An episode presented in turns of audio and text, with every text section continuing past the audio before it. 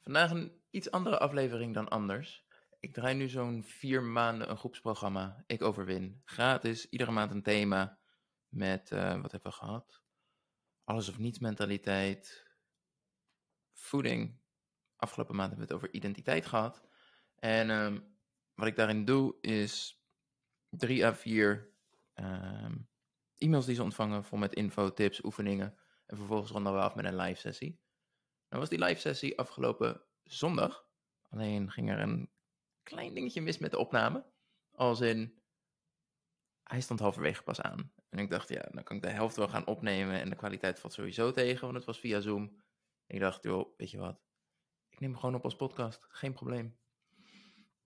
Betekent dus wel dat, ehm, of je luistert hier nu naar omdat je de live sessie hebt gemist, helemaal mooi, of een stukje herhaling.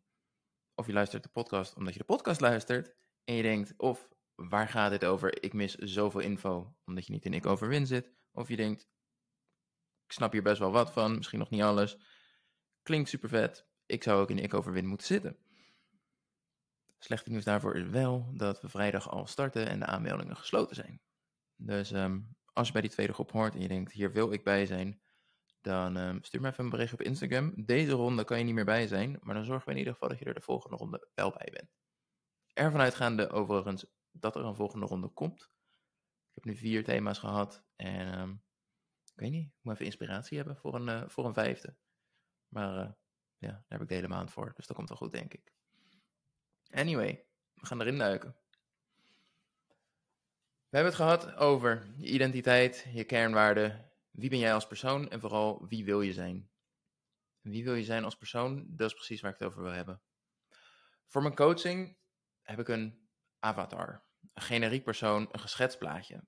De vrouwen die geschikt zijn voor mijn coaching, die lijken op die avatar. Die avatar heet, uh, die heet Lisa. En Lisa, Lisa wil trots zijn.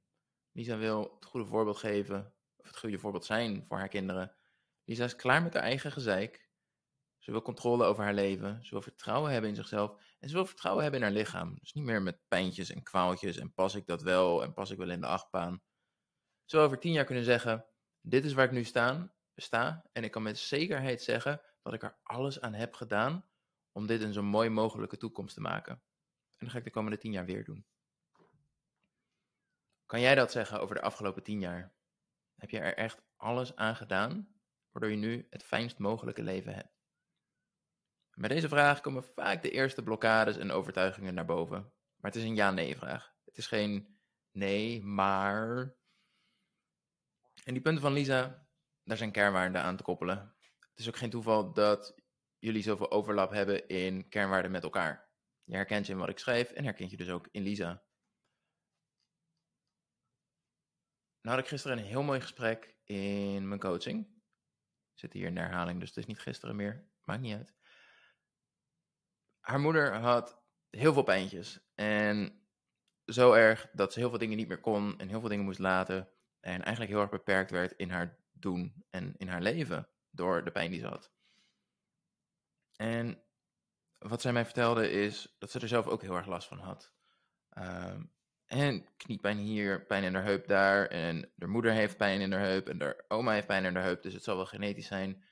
Dus het is maar gewoon zo. En accepteerde dat altijd maar. En toen zei ze: Daar ben ik klaar mee.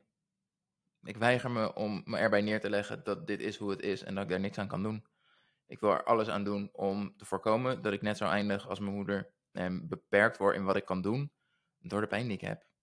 Ofwel, zijn we over tien jaar kunnen zeggen zelfs al heb ik nu pijntjes, en blijkt het inderdaad genetisch te zijn en kon ik er niks aan doen, dan kan ik in ieder geval zeggen, ik heb er alles aan gedaan om het te voorkomen.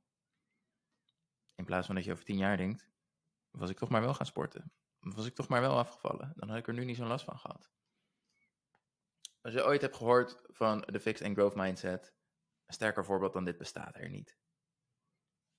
In eerste instantie volledig accepteren, dit is de situatie zoals die is en daar kan ik helemaal niks aan doen. En vervolgens inzien, ik heb zoveel invloed hierop. En dat gaat verder. Veel mensen geloven namelijk hun eigen gedachten. Nog meer mensen geloven hun eigen overtuigingen. Logisch, je bent ervan overtuigd dat het zo is. Zit in het woord overtuiging.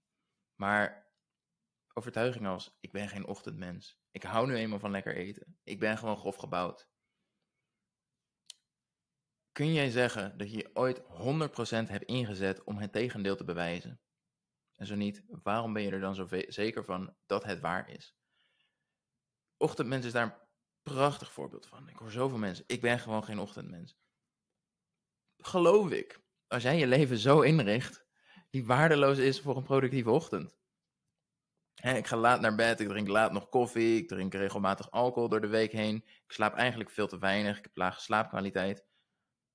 Dus is het heel logisch dat ik vier uur nodig heb voordat ik een beetje op gang kom en het liefst met twee koppen koffie erbij. Maar wat gebeurt er als jij, ik ben geen ochtendmens, eens gewoon twee maanden gaat leven als een ochtendmens? als je inderdaad zegt, ik ga op tijd naar bed, ik doe alles wat ik moet doen voor goede slaapkwaliteit, er staat de vorige podcast voor over online. Ehm, en dus je leven ook gewoon inricht als een ochtendmens. En je productiefste uren in de ochtend inplannen. Je ochtend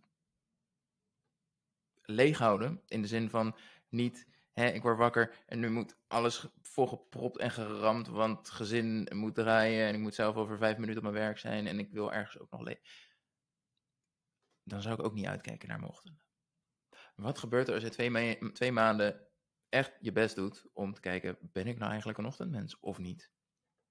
En er zijn genoeg mensen die ik uh, spreek en ken en die zeggen, joh, ik wilde die uitdaging aangaan en ik ben inderdaad gewoon maandenlang om vijf uur opgestaan. Vind ik een beetje volgen, vind ik een beetje extreem, maar doe je ding. Met inderdaad de conclusie.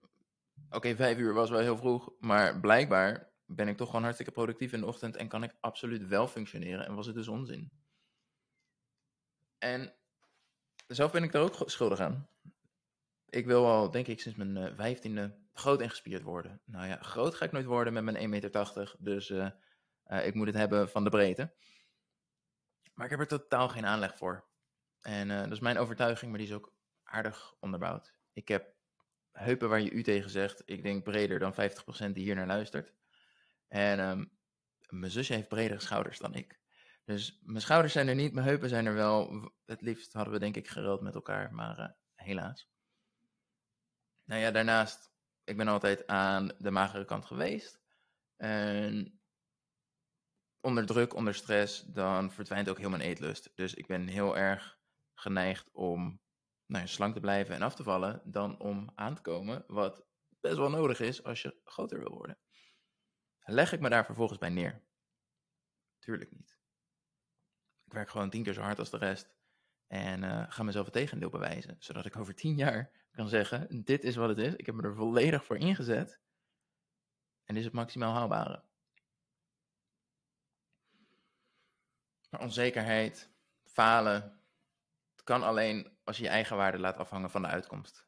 Hè, die weegschaal die daalt, of in mijn geval dat plaatje wat ik over tien jaar in de spiegel zie. Maar wat als jouw nieuwe overtuiging wordt, ik ben iemand die een doel stelt en er 100% voor gaat. En je eigen waarde dus niet afhangt van wat het oplevert, maar hoe goed jij je inzet. ik ga over tien jaar niet zeggen, ja Juri, eh, weet je, leuk gedaan, maar het lijkt helemaal nergens op. Je hebt gefaald. Tuurlijk niet. Ik ga kijken naar, hoe heb ik me ervoor ingezet? hartstikke goed. Ik kan trots zijn. Dit was het beste wat ik ervan kan maken. Helemaal prima. Je hebt nog nooit bewezen dat je dingen niet kunt of lui bent. Je hebt je er nooit echt voor ingezet. En ik wil dat je ziet dat de toekomst zo ontzettend maakbaar is. Je hebt zoveel invloed. Je weet dat krachttraining goed is voor rust in je hoofd, sterker lijf, blijvend afvallen. Maar waarom doe je het niet? Ik vind dat niet leuk. Maar heb je het een jaar lang geprobeerd? Echt geprobeerd? Stel je voor waar je over een jaar staat. Zelfs al vind je het niet leuk, kun je dan pas echt een goede beslissing maken. Of doorgaan, omdat zelfs al is het niet superleuk, het echt wel de moeite waard is. Of je gaat iets anders doen, maar bent op dat moment wel vele malen fitter dan nu. Weet dus wat het je oplevert om je ergens voor in te zetten, ook al vind je dat soms niet leuk. Plus er is gewoon veel meer mogelijk, omdat je dus zoveel fitter bent op dat moment. En dit is wat het betekent om je eigen onvoorwaardelijke fan te zijn. Jezelf de ruimte gunnen om grootste dromen, doelen te stellen en daar 100% voor te gaan. Want je omgeving gaat het niet voor je doen. zij willen je klein houden, ook al zullen ze dat nooit zo zeggen. Ze kennen je zoals je al jaren bent. En als jij verandert, is dat confronterend. Ze hebben je al tien jaar niet geholpen om die veranderingen te maken die jij zo graag wil, die je zo hard nodig hebt. Ze mogen er zijn, absoluut, maar het zijn niet je grootste fans. Nog niet. Ze kennen alleen de oude jij. En die oude jij heeft zich nog nooit 100% ingezet. Dat zullen zij niet waarderen als de nieuwe jij dat ineens wel doet. Want het gaat soms ook ten koste van hen. De meeste mensen snappen niet hoe je doelen stelt en vinden het vervolgens raar dat er dan ook niks verandert in hun leven. Zij denken dat als ze drie dingen aan de oppervlakte veranderen, dat hun hele lichaam, leven en identiteit uiteindelijk mee veranderen. In de mail over de live sessie stond een afbeelding over doelen stellen en daar wil ik je doorheen lopen. Je kan er maar achteraf ook bij pakken om hier zelf mee aan de slag te gaan. Als je doelen stelt, begin je vanaf je ideale zelf. De meeste mensen hebben hier totaal geen idee van. Ze houden zichzelf, zichzelf klein met oude overtuigingen. En um, dat werkt jezelf tegen.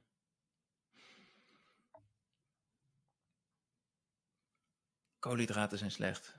Te veel boterham is ongezond. Niet te veel fruit. Bepaalde groenten zijn slecht. Niet te veel eten. Ook niet te weinig. Ik ben lui. Ik ben geen sporter. Ik kan het niet. Ik heb er geen tijd voor. Ik heb geen energie. Ik zou er moedeloos van worden. Maar met je identiteit als startpunt. En Lisa als voorbeeld. Lisa wil trots zijn. Het goede voorbeeld voor de kinderen. Is klaar met haar eigen gezeik. Controle over haar leven. Vertrouwen hebben in zichzelf. En vertrouwen in haar lichaam. Geen pijntjes en kwaaltjes. welke kenmerken zijn daarvoor nodig? Hoe moet je als persoon zijn om dat voor elkaar te krijgen? En wat ik al zei, je kan kernwaarden koppelen aan ehm, de doelen die zij daar stelt. Hè, het plaatje wat ze daar schetst. Lisa wil, of zou moeten, daadkrachtig zijn. Afspraken maken en in actie komen. Betrouwbaar zijn, die afspraken maken en ze ook echt nakomen. Een stukje gezondere mindset dus. Maar om een goed voorbeeld te geven aan je kinderen, moet je ook een gezond lijf hebben. En zo kan je al een heel, heel breed plaatje schetsen. Maar laten we bij deze twee beginnen. Wat is er nodig voor een gezond lijf? Gezonder eten, voldoende slaap, meer ontspanning, sporten, genoeg bewegen. Met vervolgens de stap, hoe kan ik dat concreet maken? Eén keer per week krachttraining, iedere avond om 10 uur naar bed, een half uur per dag voor zichzelf inplannen, dagelijkse wandeling, online uitzoeken hoe een gezond eetpatroon er eigenlijk uitziet voor iemand met haar bouw en doelen. En zo simpel is het, Lisa heeft genoeg om de komende 10 weken mee aan de slag te gaan. Zo simpel is het als je vanaf je identiteit begint. Al het andere kan je loslaten. Die koolhydraten, 10 keer sporten per dag. Sluit allemaal niet aan bij haar doel. En dat weet je pas als je weet waar ga ik eigenlijk naartoe werken? Hoe ziet dat ideale plaatje eruit?